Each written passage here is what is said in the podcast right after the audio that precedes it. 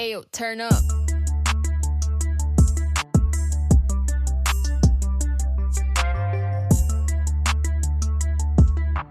Vulva im Dialog, der Podcast. Hallo und herzlich willkommen. Ich bin Franzi und jetzt sind wir in der dritten Folge im zweiten Teil. Und wir haben eben gerade ja schon ein Gespräch geführt mit der Autorin äh, Nora Armin. Und jetzt wird Linde Vries für uns aus dem Buch sowohl auf Polnisch als auch auf Deutsch vorlesen. Einzelne Ausschnitte, die wir zusammen mit der Autorin Nora ausgesucht haben. Ganz kurz zu Lynn. Lynn ist zweisprachige deutsch-polnische Moderatorin, ähm, hat auch schon für den Kulturzug gearbeitet, hat ein besonders großes Interesse an dem interkulturellen Dialog und auch an dem ja, Wissen über das Selbstbewusstsein von Personen, die sich als Frauen identifizieren in verschiedenen Kulturen. Hallo und herzlich willkommen, Lynn. Ja, hallo und äh, vielen Dank für die Einladung. E, dobry wieczór, dzień dobry i dziękuję za zaproszenie. Weiblichkeit im Aufbruch. Przebudzenie kobiecości. Nora Amin. Ich erinnere, wie ich als Kind mit meiner Mutter vor die Tür trat. Sie war berufstätig, eine Wissenschaftlerin und Dozentin. Ich erinnere mich, wie ich an ihrer Hand neben ihr herlief. Sie hatte einen schönen Körper und lange Haare. Sie trug kurze, knielange Kleider. Das Bild ihrer Beine hat sich in meinem Gedächtnis festgeschrieben als Spür des entblößten weiblichen Körpers in der Öffentlichkeit. Ich erinnere mich oft voller Nostalgie, wie wir Ende der 70er Jahre gemeinsam den Tahrirplatz überquerten. Sie trug eine Bluse und einen kurzen Rock. Die Farben waren rot und blau. Es gab eine lange Fußgängerüberführung, die von einem Ende des Platzes zum anderen führte. Wir liefen die Stufen hinauf und dann wieder hinab. Oben auf der Überführung konnte ich zugleich den Körper meiner Mutter und den Platz sehen. Der Platz war beinahe sauber und ordentlich. Ich kannte noch keine Angst. Ich wiegte mich noch in der Illusion mütterlicher Fürsorge. Das Panorama, das sich mir von dort bot, war mein Ägypten als Siebenjährige das Tahrirplatz schön und dem Himmel nah, meine Mutter mit ihrem wunderbaren Körper und ihrem eleganten kurzen Rock. Dieses Bild, verbunden mit dem Eindruck frischer Luft von Offenheit und Weiblichkeit, muss mir so lange im Gedächtnis geblieben sein, bis der Platz mit der Revolution des 25. Januar 2011 für mich eine neue Bedeutung erhielt. Bislang war der Tahrir-Platz sowohl Ägypten als auch meine Mutter gewesen und ich hatte das Gefühl, mich in jeder Hinsicht am richtigen Ort zu befinden und selbst in Ordnung zu sein, wann immer ich mir jene Szene aus Kindheitstagen vor Augen führte. Das war mein Ägypten und das, was ich als Frau sein wollte. Pamiętam, gdy jako dziecko wychodziłam z mamą. Pracowała zawodowo, była naukowcem i wykładowcą. Przypominam sobie, jak biegłam obok niej, trzymając ją za rękę. Miała ładne ciało i długie włosy. Nosiła krótkie sukienki do kolan.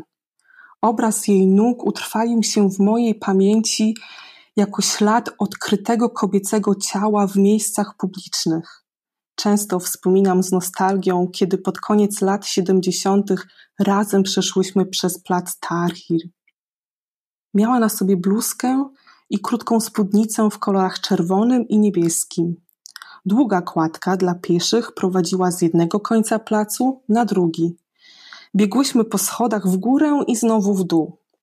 Na szczycie kładki widziałam jednocześnie ciało mojej matki i plac. Był prawie czysty i uporządkowany. Nie znałam jeszcze strachu, Nadal kołysałam się w iluzji matczynej opieki. Panorama, która się stamtąd ukazała, była panoramą Egiptu siedmiolatki. Plac Tahrir, piękny i blisko nieba, moja matka z cudownym ciałem i elegancką, krótką spódnicą. Obraz ten w połączeniu z wrażeniem świeżego powietrza, otwartości i kobiecości musiał pozostać w mojej pamięci, dopóki plac nie nabrał dla mnie nowego znaczenia wraz z rewolucją 25 stycznia 2011 roku. Do tej pory plac Tahrir był zarówno Egiptem, jak i moją matką. I czułam, że znajdowałam się we właściwym miejscu pod każdym względem. I sama też byłam w porządku. Za każdym razem, gdy patrzyłam na każdą scenę z mojego dzieciństwa. To był mój Egipt i to, kim chciałam być jako kobieta.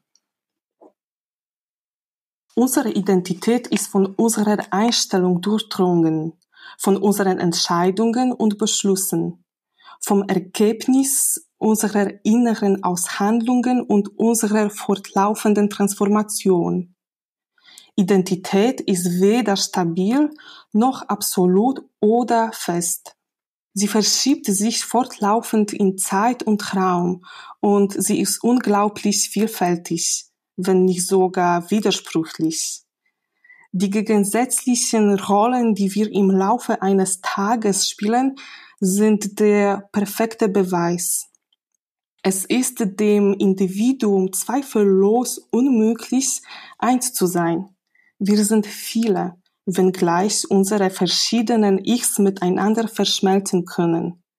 Gegenstück des Mythos von der Identität als Einheit ist der des Andersseins. Wir sind es, die aus unserem jeweiligen Gegenüber den anderen machen. Wir erschaffen Kulturen um unsere Mythen. Wir sollten nicht vergessen, dass dies alles für das Überleben der Gesellschaft notwendig ist. Einerseits muss das Individuum aus vielen Gründen, die alle auf Selbstverwirklichung hinauslaufen, Teil der Öffentlichkeit sein. Andererseits braucht die Gesellschaft Individuen, damit diese eine Gemeinschaft bilden können. Codes und Normen sind lediglich das Medium, mit Hilfe dessen Zugehörigkeit und Herrschaft umgesetzt werden. Gesellschaften gehen nach und nach dazu über, automatisch nach diesem Muster zu funktionieren. Das Volk stellt die stärkste Macht und das mächtigste Regime. Dieses Regime kann man als Kultur bezeichnen. Nasza tożsamość jest przesiąknięta naszym podejściem, naszymi decyzjami i postanowieniami. Jest rezultatem naszych wewnętrznych negocjacji i naszej ciągłej transformacji. Tożsamość nie jest ani stabilna, ani absolutna, ani stała. Zmienia się nieprzerwanie w czasie i przestrzeni i jest niezwykle różnorodna, o ile nawet niesprzeczna. Kontrastowe role, które gramy w ciągu dnia, są na to idealnym dowodem. Bez wątpienia jest niemożliwym, aby jednostka była jednym. Jest nas wielu, chociaż nasze różne ja mogą się ze sobą stapiać. Przeciwieństwem mitu tożsamości jako jedności jest ten o byciu innym. Jesteśmy tymi, którzy robią z naszego obecnego sąsiada innego. Tworzymy kultury wokół naszych mitów. Nie powinniśmy zapominać, że to wszystko jest konieczne do przetrwania społeczeństwa. Z jednej strony, z wielu powodów, które wszystkie sprowadzają się do samorealizacji, jednostka musi być częścią społeczeństwa. Z drugiej strony, społeczeństwo potrzebuje jednostek, aby móc stworzyć wspólnotę. Kody i normy są wyłącznie medium, za pomocą którego wdrażane są przynależność i władza. Społeczeństwa stopniowo, automatycznie zaczynają funkcjonować według tego wzoru. Naród reprezentuje najsilniejszą władzę i najpotężniejszy reżim. Ten reżim można nazwać kulturą. Wird unser Körper in der Öffentlichkeit gezähmt, nimmt er eine neue Qualität an, auf die wir mühelos zurückgreifen können, wenn wir uns das nächste Mal draußen unter Menschen befinden. Wir können daher unterscheiden zwischen den Körperhaltungen, die das Individuum zu Hause einnimmt, und denen, die es draußen in Gegenwart anderer an den Tag legt. Individuen, die sich ihrer Aneignung durch den kollektiven Willen verweigern, bleiben außerhalb des Kollektivs. Man wird sie nicht aufnehmen. Sie bleiben Außenseiter, sind marginalisiert. Das ist der Punkt, an dem das Selbst seinen Entfremdungsprozess beginnt. Das Körpergedächtnis ist bei diesem Vorgang ausschlaggebend. Denn die Anpassung, die später zur Entfremdung führen kann, ist ein Weg voller Verluste. Wir verlieren vieles, um uns anpassen zu können. Doch alles, was wir verlieren, bleibt in unserem emotionalen und in unserem Körpergedächtnis. Ihm kommt dabei die Aufgabe zu, die Eindrücke und Spüren all unsere Reisen zu speichern und uns zu signalisieren, wohin wir zu gehen und wie wir uns zu verhalten haben. Es konserviert dabei aber unser ursprüngliches, der Transformation vorangegangenes Verhalten. Die körperliche Spüren der Transformation, die wir durchlaufen haben um uns öffentlichen Normen und Codes anzupassen, bleiben Teil unseres inneren Körperarchivs. So werden, sobald wir uns von den uns aufgezwungenen Mustern befreien, unsere authentischen Bewegungen wieder hervortreten. Der Körper verfügt über eine unbegrenzte Fähigkeit zur Selbsterneuerung. Wir alle kennen seine unglaublichen Selbstheilungskräfte, ganz gleich, ob es um kleinere Gebrechen oder tödliche Krankheiten, um Verletzungen oder ein vererbtes Leiden geht. Emotionale Wunden hingegen verheilen sehr viel schwer und die Traumata des Selbst können durchaus der Gestalt sein, dass man sich nie von ihnen erholt. In dieser Hinsicht können wir den Körper als Krieger des Selbst betrachten, der maßgeblich für dessen Würde verantwortlich ist.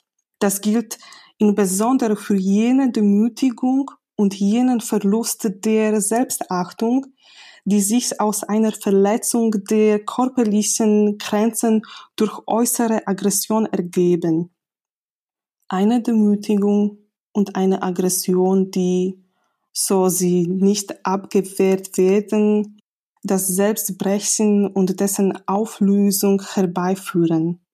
Wird der Krieger geschlagen, geht die Hoheit über das Territorium verloren. Jeśli nasze ciało zostanie poskromione publicznie, to przyjmuje nową jakość, do której bez trudu możemy się odwołać, gdy następnym razem znajdziemy się wśród ludzi, na zewnątrz. Dlatego możemy rozróżniać postawy, które dana osoba przyjmuje w domu oraz te, które przybiera na zewnątrz w obecności innych. Indywidua, które odmawiają swojego zawłaszczenia przez zbiorową wolę, pozostają poza kolektywem. Nie chce się ich przyjąć, pozostają outsiderami, są marginalizowani. To jest punkt, gdzie ja rozpoczyna proces alienacji, Pamięć ciała jest w tym procesie kluczowa, ponieważ dostosowanie, które może później prowadzić do wyobcowania, jest ścieżką pełną strat. Tracimy wiele, aby móc się przystosować, ale wszystko to, co tracimy, pozostaje w naszych emocjach i w naszej pamięci ciała. Ono ma przy tym za zadanie zachowywać wrażenia i ślady wszystkich naszych podróży i sygnalizować nam, dokąd mamy iść i jak mamy się zachowywać. Ale konserwuje to przy tym nasze początkowe zachowanie poprzedzające transformację. cielesne ślady transformacji, którą przeszliśmy, aby dostosować się do norm i kodów publicznych, pozostają częścią naszego wewnętrznego archiwum ciała. Więc jak tylko uwolnimy się od narzuconych nam wzorów, nasze autentyczne ruchy pojawiają się ponownie. Ciało posiada nieograniczoną zdolność samoodnowy. Wszyscy znamy jego niewiarygodne zdolności samoleczenia. Dotyczy to drobnych dolegliwości lub śmiertelnych chorób, obrażeń lub odziedziczonych cierpień. Rany emocjonalne natomiast leczą się znacznie trudniej, a traumy ja mogą być takie, że nigdy od nich się nie odpocznie. Pod tym względem możemy uznać ciało za wojownika tego właśnie ja, które zasadniczo jest odpowiedzialne za jego godność. Dotyczy to szczególnie każdego upokorzenia i każdej utraty poczucia własnej wartości, powstałej w wyniku przekroczenia cielesnych granic przez agresję z zewnątrz. Jedno poniżenie i jedna agresja, która jeśli nie zostanie odparta, łamie ja i doprowadza do jego rozdzielenia. Jeśli wojownik zostanie pobity, to panowanie nad terytorium zostaje utracone. Ich bin in einer Gesellschaft aufgewachsen, in der häusliche Gewalt zum Familienalltag gehörte. Sie war zwar nie Teil meines eigenen Familienlebens, doch ich war nicht desto trotz von ihr umgeben. Auf der Schule setzten die Lehrer systematisch Schläge zur Bestrafung und Terrorisierung der Schüler ein. Wir sollten uns ständig fürchten. Ich hatte mehr Angst davor, geschlagen zu werden als alle anderen Kinder in meiner Klasse. Es kam nur zweimal in meinem Leben dazu und ich es werde es nie vergessen. Ich hatte ein sehr friedliches Zuhause.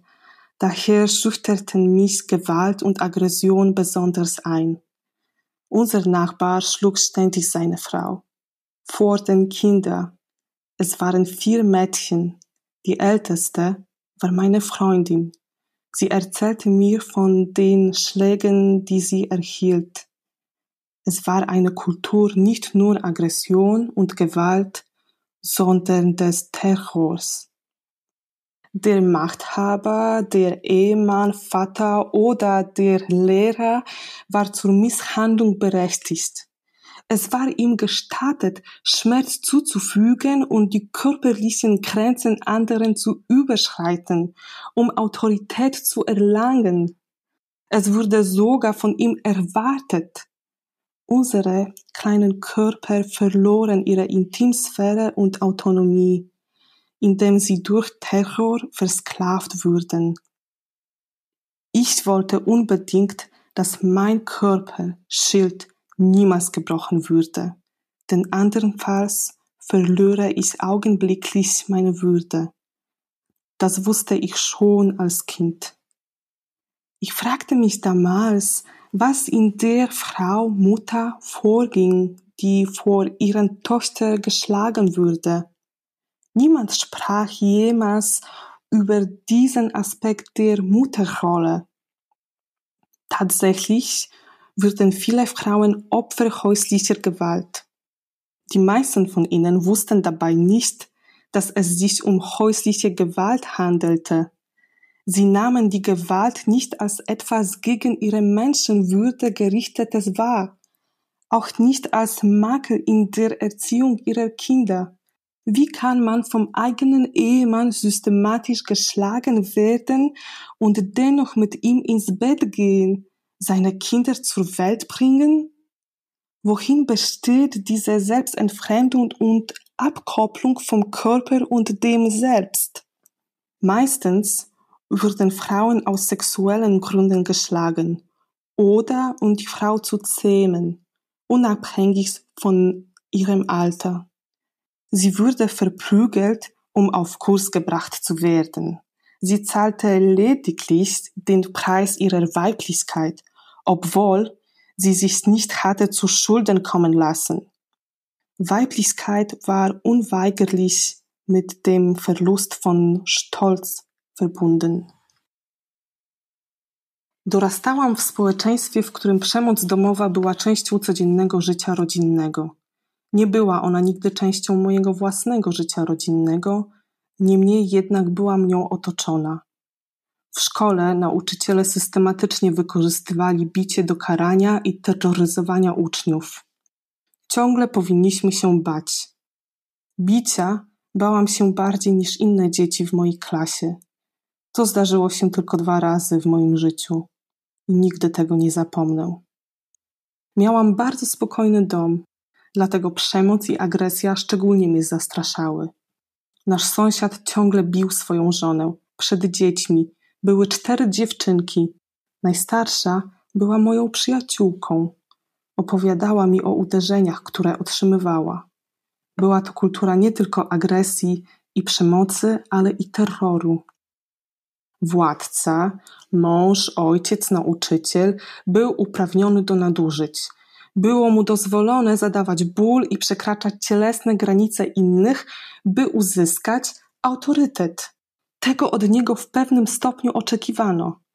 Nasze małe ciała straciły swoją prywatność i autonomię, a poprzez terror zostały zniewolone. Chciałam koniecznie, aby moje ciało, tarcza, nigdy nie zostało złamane. Inaczej straciłabym moją godność w mgnieniu oka. Wiedziałam to już jako dziecko. Zastanawiałam się wtedy, co dzieje się wewnątrz kobiety, matki, która została pobita na oczach swoich córek. Nikt nigdy nie mówił o tym aspekcie roli matki. W rzeczywistości wiele kobiet padło ofiarą przemocy domowej. Większość z nich nie wiedziała przy tym, że chodzi o przemoc domową. Nie postrzegały przemocy jako czegoś skierowanego przeciwko ich ludzkiej godności, ani jako skazy w wychowaniu ich dzieci. Jak można być systematycznie bitym przez własnego męża i mimo tego nadal iść z nim do łóżka, rodzić jego dzieci gdzie powstaje to samo wyobcowanie i oddzielenie ciała od ja. Kobiety były bite przeważnie z powodów seksualnych lub aby ją poskromić, niezależnie od jej wieku. Została pobita, aby przywołać ją na właściwy kurs. Zapłaciła tylko cenę swojej kobiecości, nawet jeśli nie miała długów. Kobiecość była nieuchronnie związana z utratą dumy. Ich bin ein neugieриges Kind, hochgewachsen und kräftig. Meine Mutter kauft mir wunderschöne Kleider und ich liebe es, sie zu tragen. Wir leben in einer Straße voller Geschäfte und ich bin das einzige Mädchen in der Gegend, das solche Kleider trägt. Ich bin mir meines Andersseins nicht im geringsten bewusst. Ich weiß noch nicht einmal, dass die Menschen alle gleich und Kinder zumindest ähnlich aussehen sollen. Ich nehme Ballettunterricht und gehe gern aufrecht und grazios. Ich blicke nicht auf meine Füße. Ich öffne meine Augen und sauge alles auf, was ich sehe, bis ich begreife, dass man mich beobachtet, dass die Blicke anderer mir folgen. Noch weiß ich nicht, dass Menschen deinen Körper mit ihrem Blicke penetrieren können. Dann durchbohrt der Typ, der in der Wäscherei Kleider bügelt, meinen Körper mit seinem Blick. Ich spüre eine Woge der Aggression auf meiner Haut, die mächtige Kraft der Überschreitung. Die Art, wie er mich ansieht, versetzt mich in Panik. Ich bin panisch wegen des Blicks und wegen meines eigenen Körpers. Mein Körper gehört nicht mehr mir. Dieser Mann bestiehlt mich um meinen Körper. Ich bin das Objekt einer gewaltigen sexuellen Energie, die meine Art zu gehen und mich umzusehen von Grund auf verändert. Sie verändert die Straße für mich. Sie verwandelt mich von einem Kind in eine Frau, eine ängstliche Frau. Später lerne ich, dass es sexuelle Belästigung war. Ich lebe im Gebäude gegenüber der Wäscherei. Die Straße ist kein Zuhause mehr. Von diesem Augenblick an ist die Kindheit vorbei und ich beginne zu lernen, was es bedeutet, in den öffentlichen Räumen Ägyptens eine Frau zu sein, was es bedeutet, diesen Körper zu haben. Jestem dziewięcioletnim dzieckiem, wysokim i silnym. Moja mama kupuje mi piękne sukienki i uwielbiam je nosić. Żyjemy przy ulicy pełnej sklepów, a ja jestem jedyną dziewczynką w okolicy, która nosi takie sukienki. Nie jestem świadoma nawet minimalnie mojej inności. Nawet nie wiem, że wszyscy ludzie, też dzieci, powinni wyglądać przynajmniej podobnie. Biorę udział w zajęciach baletowych i lubię chodzić wyprostowana i z wdziękiem. Nie patrzę na moje stopy. Otwieram moje oczy i chłonę wszystko, co widzę. Aż dociera do mnie, że jestem obserwowana, że spojrzenia innych ludzi podążają za mną. Jeszcze nie wiem, że ludzie mogą twoje ciało penetrować wzrokiem. Tak jak ten facet, który w pralni prasował ubrania, przeszywał mnie wzrokiem. Czuję falę agresji na mojej skórze, potężną moc przekroczenia. Sposób, w jaki się na mnie patrzy, wprawia mnie w panikę. Jestem spanikowana z powodu spojrzenia i z powodu mojego własnego ciała. Moje ciało nie należy już do mnie. Ten mężczyzna okrada mnie z mojego ciała. Jestem przedmiotem potężnej energii seksualnej, która zasadniczo zmienia sposób, w jaki chodzę i rozglądam się. Zmienia dla mnie ulicę, przemienia mnie z dziecka w kobietę, przestraszoną kobietę. Później nauczę się, że było to napastowanie seksualne. Mieszkam w budynku naprzeciwko pralni. Ulica nie jest już domem. Od tego momentu dzieciństwo minęło i zaczynam się uczyć, co to znaczy być kobietą w egipskich przestrzeniach publicznych, co to znaczy mieć to ciało. Ich stehe auf der Bühne. Das ist mein Beruf. Ich spiele, ich kommuniziere und projiziere. Mein Beruf besteht darin, mich zur Betrachtung anzubieten, mich auszudrücken. Mein Körper ist mein Werkzeug. Ich muss anwesend und durchlässig sein. Mein Spiel gilt einem Publikum. Ohne Publikum gibt es kein Spiel. Ich habe den Großteil meines Lebens mit den darstellenden Künsten zugebracht. Ich weiß, wie es sich anfühlt, einfach dazustehen und die Blicke und Aufmerksamkeit der anderen aufzunehmen. Ich kenne die Empfindung, die das auslöst und ich weiß, wie sie sich auf meine Darbietung auswirkt. Ich weiß auch, wie sich meine Energie verändert, entsprechend den Veränderungen im Publikum. Ich spüre es, wenn ein einzelner Zuschauer sich besonders auf mich konzentriert. Und ich weiß auch, wie ich die Zuschauer beeinflussen kann. Ich weiß, wie man Emotionen und Energien vermittelt, wie man eine Person berührt und dem Zuschauer zuflüstert. Überfüllte öffentliche Räume bin ich nicht gewohnt. Ich bekomme dort geradezu Platzangst. Der einzige öffentliche und überfüllte Raum, an den ich gehöre, ist das Theater. Es ist der Ort, an den ich gehe, um die Frau zu werden, die ich sein will, jenseits gesellschaftlicher und traditioneller Codes. Ich mache mich von ihnen frei und mache mir andere zu eigen die Codes und Gesetze des Theaters. Ich trete der Öffentlichkeit, dem Unbekannten, den anderen nur auf der Bühne entgegen, im Rahmen meines Berufs und innerhalb der Grenzen des Bühnenraums. Dort kann ich mich bewegen und tanzen und schreien und mich verlieben. Alles öffentlich.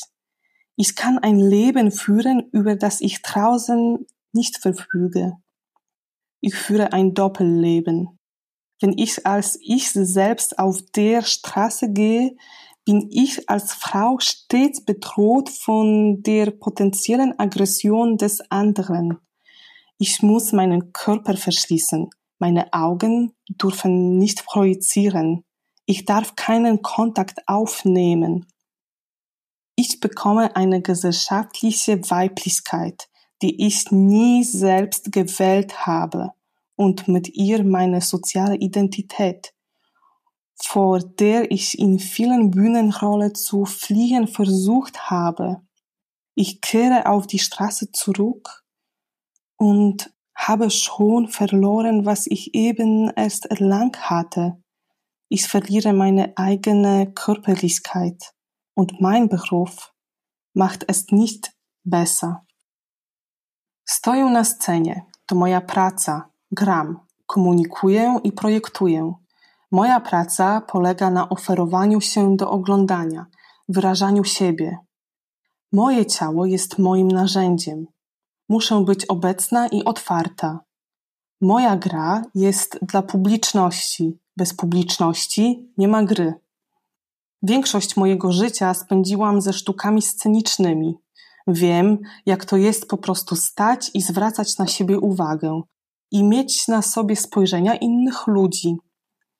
Znam uczucie, jakie to wyzwala i wiem, jak wpływa to na mój występ. Wiem też, jak zmienia się moja energia wraz ze zmianami na widowni. Czuję, gdy jeden widz skupia się szczególnie na mnie. Wiem też, jak mogę wpływać na publiczność. Wiem, jak przekazywać emocje i energię, jak dotykać osobę i szeptać do widza. Nie jestem przyzwyczajona do zatłoczonych przestrzeni publicznych, dostaję tam wręcz klaustrofobii. Jedynym publicznym i zatłoczonym miejscem, do którego należę, jest teatr.